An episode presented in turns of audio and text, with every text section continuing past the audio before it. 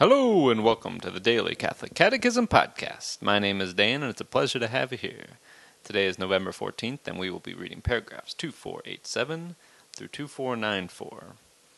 And we are in the Eighth Commandment. We'll finish up this section on offenses against truth and start respect for the truth and the use of social communications media today. And we begin in the name of the Father and of the Son and of the Holy Spirit. Amen. Every offense committed against justice and truth entails the duty of reparation, even if its author has been forgiven. When it is impossible publicly to make reparation for a wrong, it must be made secretly.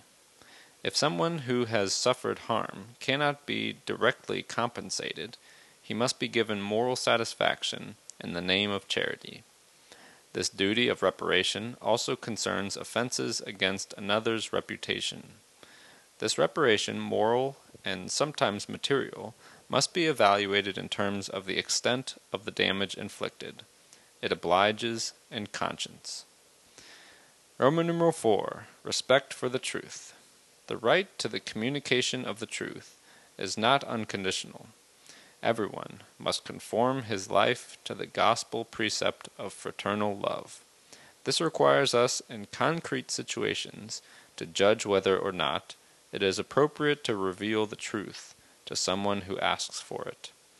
Charity and respect for the truth should dictate the response to every request for information or communication. The good and safety of others, respect for privacy, and the common good are sufficient reasons for being silent about what ought not to be known, or, or for making use of a discreet language. The duty to avoid scandal often commands strict discretion. No one is bound to reveal the truth to someone who does not have the right to know it. The secret of the sacrament of reconciliation is sacred, and cannot be violated under any pretext. The sacramental seal is inviolable. Therefore, it is a crime for, the conf- for a confessor in any way to betray a penitent by word or in any other manner, or for any reason.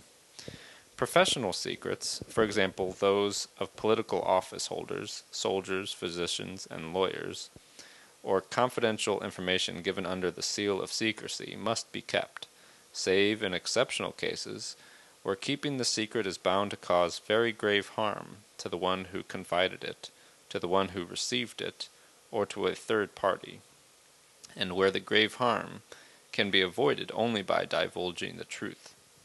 Even if not confided under the seal of secrecy, private information prejudicial to another is not to be divulged without a grave and proportionate reason. Everyone should observe an appropriate reserve concerning persons' private lives. Those in charge of communications should maintain a fair balance between the requirements of the common good and respect for individual rights. Interference by the media in the private lives of persons engaged in political or public activity is to be condemned to the extent that it infringes upon their privacy and freedom. Roman numeral 5 The use of social communications media.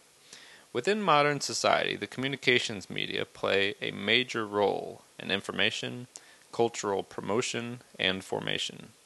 This role is increasing as a result of technological progress, the extent and diversity of the news transmitted, and the influence exercised on public opinion.